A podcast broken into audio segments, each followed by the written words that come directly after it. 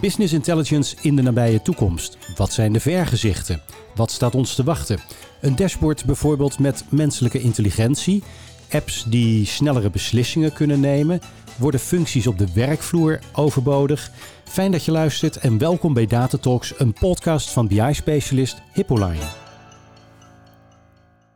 Mijn naam is Joël Batenburg en mijn gasten zijn Bastiaan van der Broek en Ronald van der Does, BI-specialist bij Hippoline. En Mirjam van Koten, de CEO. Fijn dat jullie uh, hier aan tafel zitten. Leuk. Een thuiswedstrijd voor de eerste keer gewoon bij jullie hier in huis op de benedenverdieping. Want jullie zijn wat uitgebreid geloof ik hè? Ja, we hebben er een mooie ruimte bij gekregen, zodat we lekker rustig en, uh, kunnen werken. Uh, we hebben het over de toekomst van, uh, van BI en daar gaan we even hard op over dromen, zonder glazen bol hier op uh, tafel. Toch wil ik even een korte duik in het verleden nemen. de opgang eigenlijk van, van data in bedrijven en organisaties. Ronald, jij en Mirjam lopen al zo'n 15 jaar rond, werken al 15 jaar met data. Wat is de, Ronald en jou, wat is de grote verandering? Wat zie je in de loop der tijd veranderen? Er is van alles veranderd. Wat een hele duidelijke waarneembare trend is, is dat we, waar we 15 jaar geleden uh, heel erg blij en trots waren als we juist en op tijd uh, achteraf konden rapporteren uh, wat, er was, wat er was gebeurd. Dat we de, de maandcijfers netjes voor het tiende van de maand op konden leveren. dat dat nu niet meer volstaat. Er nee. is behoefte in een uh, uh, continu een steeds sneller veranderende wereld aan data om korter op de bal te zijn, om sneller inzichten te krijgen, om sneller te kunnen bijsturen. Er worden veel meer beslissingen genomen in kortere perioden van tijd. En die, die flexibiliteit die stelt hele andere eisen aan de manier waarop we tot onze inzichten komen. Wat heb jij zien gebeuren, Mirjam? Nou ja, het is natuurlijk 15 jaar uh, Hippoline dit jaar, maar daarvoor heb ik uh, ook in de data gewerkt voor een franchiseorganisatie. En ja, wat is eigenlijk wat Ronald zegt, het is maar goed dat de techniek uh, zo goed meegaat. toen ik begon, dan moest je naar IT toe lopen en zei, joh, ik zou dit tabelletje willen hebben, zou dat misschien kunnen? En dan moest je een dag later terug, omdat je toch wel iets vergeten was. En je zag dus eigenlijk dat met name het een IT-specialisme was. Van ja, uh, nou ja, vooruit, we gaan het wel voor je regelen en het komt wel goed. En dat je nu veel meer ziet dat het vanuit de business gedreven wordt. En die vragen, ja, die willen het gewoon nu en direct en goed. En uh, kom maar door. Ja. En dat is denk ik een hele goede ontwikkeling. We kijken naar de, naar de toekomst. Jullie hebben deelgenomen aan Click World met z'n drieën. Dat is een vierdaagse conferentie van Click in Las Vegas. En ik wil zo van jullie horen of daar al iets te horen en te zien was.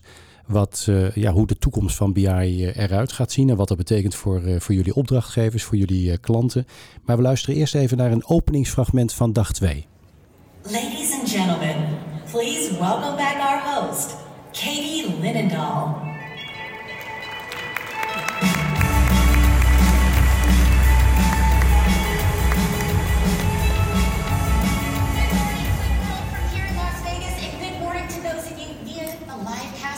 Click World. Welcome to day two. How was day one for everyone? Everyone do good? How was last night? Some people were like, it was off the rails. Bastiaan, het was voor jou de, de eerste keer dat jij uh, naar Click World bent, uh, bent gegaan. Hoe, hoe, hoe, heb je dat, uh, hoe heb je dat ervaren? Ja, dat, dat was een hele, een hele mooie ervaring. Een hele happening wat dat betreft. Um, heel groots opgezet. Een paar duizend man, hè? Een paar duizend man. Uh, overweldigend. Ook heel Amerikaans opgezet. Uh, vrij overdreven, maar ook uh, zeker heel inspirerend. Ja. Wat is jouw, is er een van de, van de sessies, een van de sprekers bijgebleven, um, waarvan je denkt van hé, hey, dat is wel van invloed voor de toekomst op mijn werk bijvoorbeeld? Of? Mm -hmm. Ja, enerzijds het stukje AutoML, dus dat je nu heel makkelijk al um, machine learning modellen kan, kan testen. En kan uh, zien welke daar als meest efficiënt uh, uitrollen. Waardoor je al heel snel het kaf van het koren kan scheiden. Mm -hmm. En anderzijds ook het stuk van uh, chat GPT. Waarbij dus heel snel um, ja, kan zien wat voor code je moet gaan schrijven. Dus je kan gewoon ingeven, dit wil ik qua codering hebben. En dan via een chat GPT API rolt het er al uit eigenlijk. Dus. Maar dat betekent dus dat ook voor de toekomst dat mensen zoals jij en data engineers uh, zullen hun tijd anders moeten kunnen gaan besteden. Ja, je, in die zin kan je efficiënter je werk uh, doen in de toekomst. Uh, dus niet zozeer wellicht anders besteden, maar je kan meer gedaan krijgen in een, in een kortere tijd wellicht. Um, en dat is zeker een grote winst natuurlijk. Ja. ja. Heb jij het ook gezien, Mirjam, dat de toepassing van JetGPT uh, als onderdeel van je BI-applicatie? Ja, dat waren natuurlijk wel een van de paradepaardjes uh, op ClickWorld. Want ja, dat is natuurlijk uh, wel waar, groot nieuws. En waar iedereen het over heeft. En waar iedereen het over heeft. Dus dat, uh, dat herken ik absoluut.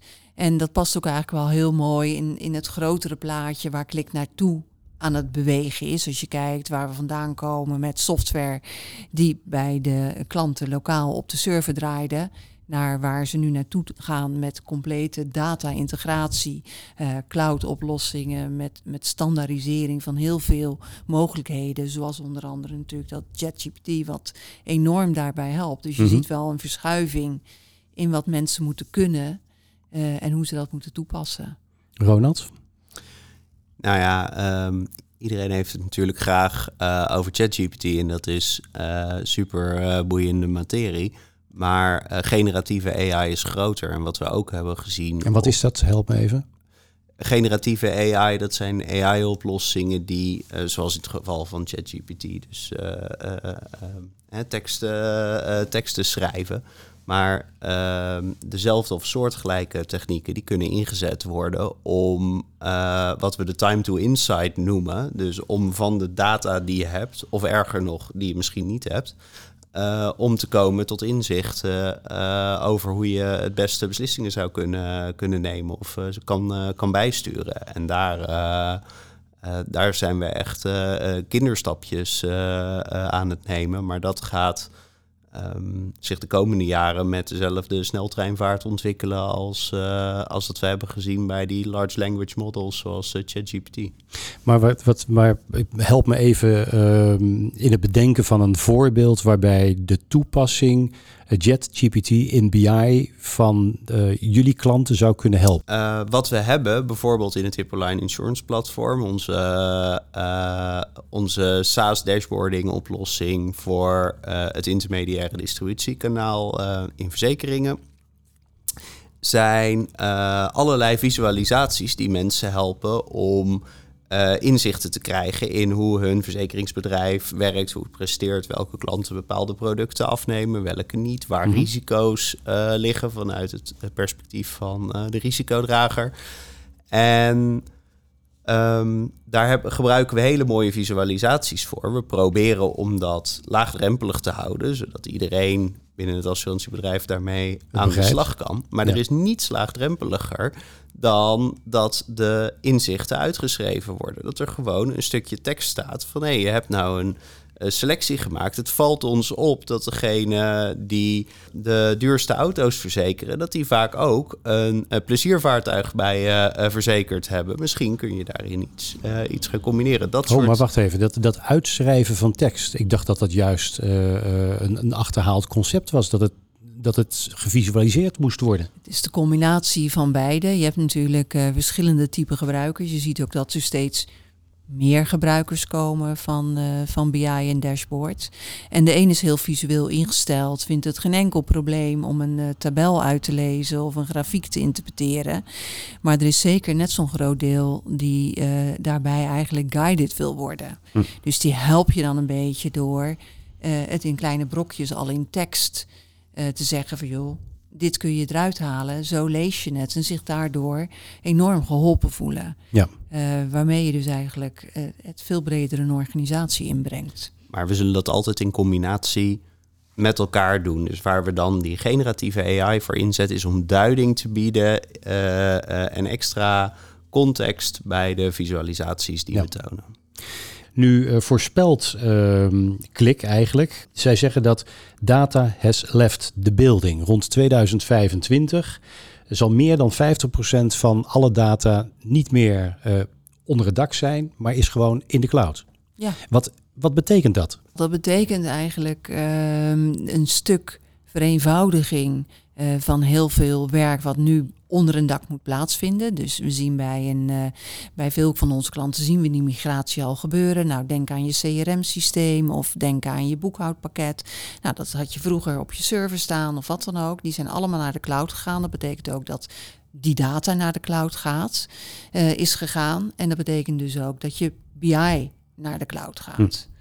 Dus als we kijken naar bijvoorbeeld weer uh, het Hippoline Insurance Platform, daar zie je een soort crossover tussen deelsdata die nog onder het dak van de klant staat, maar waarvan het dashboarding gedeelte al plug-and-play is geworden. En de adoptie van de klant, die een paar jaar geleden zei van joh, maar dit gaan we echt niet doen en dan hebben we er geen grip meer op. Daar is nu zoveel vertrouwen gekomen uh, dat je dat in een stroomsnelling ziet gaan. Maar over dat, uh, dat idee van data has left the building, zoals Klik dat dan zegt, daar, daar heb jij een kanttekening bij.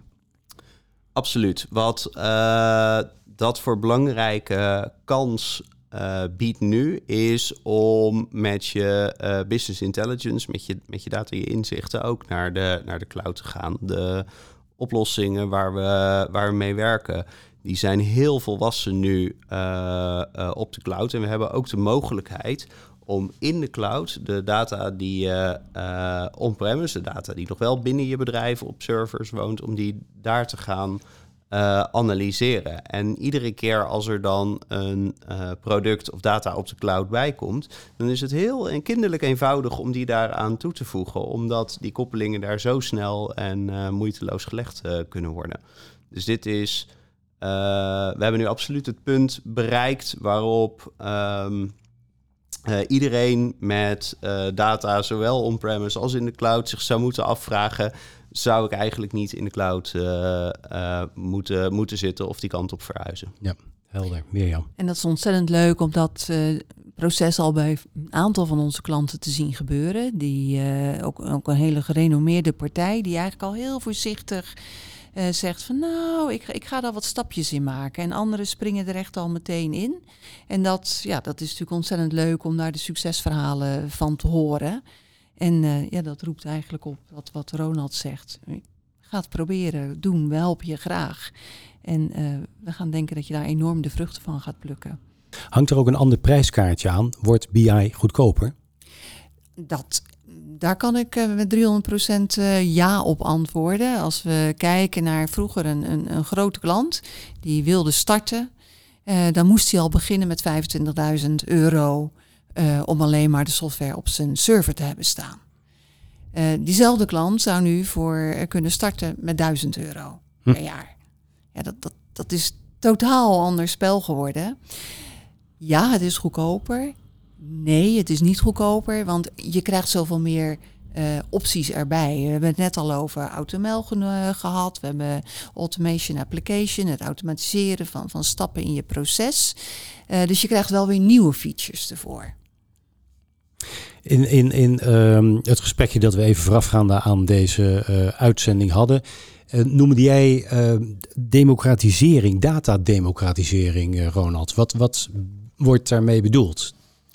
Democratisering van data en uh, uh, van business intelligence betekent dat waar we traditioneel uh, de data in het beheer was van applicatiebeheerders en iemand in de business die op zoek was naar antwoord op een vraag of die een hypothese wilde testen, moest vragen om een rapport of een query te schrijven, dan uitleggen wat hij wilde hebben, waar hij het voor nodig had. Hij moest dan even wachten. Dan ging iemand bij IT die ging dat bouwen en dan kwam het resultaat kwam, uh, terug.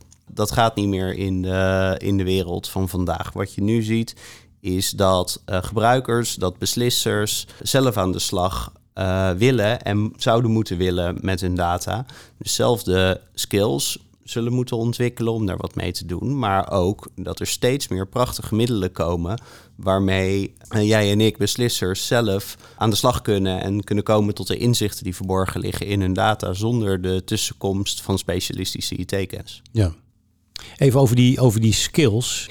In een, uh, in een whitepaper van, uh, van Klik, die over de, uh, nou ja, de tien trends voor de, voor de toekomst gaat. Daarin wordt ook opgemerkt dat er voor de toekomst zullen we waarschijnlijk wel decision engineers nodig hebben en decision officers in, in bedrijven.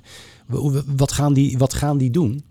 Nou, wat je natuurlijk ziet is dat er zoveel meer informatie uh, beschikbaar komt. Um, dat er zoveel meer eigenlijk of mensen moeten gaan komen die tussen de techniek, de data, de bronnen en het begrip daarvan en de business inkomen te staan. Mm.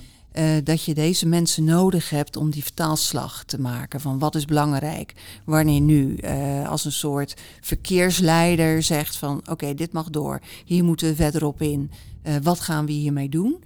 En aan de andere kant de data engineers. Je hebt straks het gemak om meer databronnen te ontsluiten. Uh, ja, daarvoor komen steeds meer middelen beschikbaar. Klik uh, komt out of the box met allerlei connectoren. Prik maar in op bron 1, prik maar in op bron 2. Dan moet je natuurlijk wel weten wat je wil. En dan moet je als engineer snappen wat die bronnen met elkaar te maken hebben. Dat worden nieuwe specialismes. Ja, wat je, wat je gaat zien is dat er, dat er zoveel meer volatiliteit komt, zoveel meer beweging, dat je bepaalde beslissingen niet meer één of twee keer per jaar gaat maken. Als je terugkijkt naar je jaarrekening en ziet, toch, het is een, paar procent meer of een paar procent minder geworden, zoals we uh, heel lang gewend waren te doen. Mhm. Maar dat er zoveel uh, bewegingen gelijktijdig zijn en dat daar zoveel data over is dat we die niet meer uh, tot ons kunnen nemen. Dat we eigenlijk steeds sneller beslissingen moeten gaan nemen. En omdat we al die data hebben, kunnen we die beslissingen automatiseren. Dus we laten de processen zelf op basis van uh, de data die zelf ingezichten kan genereren, die zelf op zoek kan gaan naar die drivers van die uh, bewegingen, laten we zelf die beslissingen nemen. En worden we, worden we uh, als beslissers nemen we eigenlijk een, een, stapje terug. En gaan we alleen maar kijken of, er, uh, of die beslissingen of die juist zijn. Of die modellen die die beslissingen nemen, of die nog wel um, uh, doen wat ze, wat ze moeten doen. Ja. maar de beslissing zelf nemen, dat doen we niet meer, want daar worden het er te veel voor. Oké. Okay. Heb je enig idee, Bastiaan? Jij bent nog niet zo lang werkzaam bij, uh, bij, uh, bij Hippoline. Je hebt je eerste congres nu uh, achter de rug. Hoe, hoe, hoe ziet jouw job er voor de komende jaren uit met de veranderingen waar we nu over, over spreken? -hmm. Ja, ik denk dat het veel meer gericht gaat zijn op um, de juiste instructies geven aan ehm, de, de, de, tools waarmee je werkt, zodat je de, de gewenste output eruit krijgt. Dus veel meer uh, de informatie, de juiste informatie inwinnen en de juiste um, vraag naar boven halen van wat voor inzichten zijn er nodig, wat voor uh, data is er nodig, wat voor informatie. En aan de hand daarvan uh, de juiste instructies aan AI te geven, aan, aan machine learning modellen mee te geven om uh, dan de resultaten uiteindelijk te krijgen. Ja. Dus dat je minder be zelf bezig bent met dat tot in de, in de, in de puntjes te coderen. Um, maar dat meer eigenlijk in goede banen aan het leiden bent. Uh, dan dat je het zelf daadwerkelijk aan het uitvoeren bent. Ja. Gaat het niet af en toe een beetje hard, uh, Mirjam? Het gaat hard, maar eigenlijk is het af en toe een bijna zelfvervulling. Van als dit kan, dan kan dat vast ook. En dan kan dat vast ook. En Voorheen was je blij als je per nacht uit je belangrijkste bron je data had. En dan was dat wat het was. Ja, op het moment dat er meer beschikbaar komt. Uh, ja, worden wij als dataliefhebbers ook wel weer hongerig naar het volgende stapje. Mooi. Dank jullie wel voor uh, deze update uh, naar aanleiding van jullie bezoek Click World in Las Vegas. We hebben stilgestaan bij BI en datatrends voor de nabije toekomst. Dit op basis ook van een, van een klikdocument, een whitepaper dat je kunt vinden bij ons op de website. Mirjam, Ronald en Bastiaan, dank jullie wel voor jullie bijdrage. En tegen de luisteraars, wil je Data Talks volgen? Abonneer je dan via Deezer of via Spotify of via onze website hippoline.nl. Dan ontvang je van ons bericht wanneer er weer een nieuwe aflevering klaar staat. Nou, bedankt voor het luisteren en graag tot de volgende keer.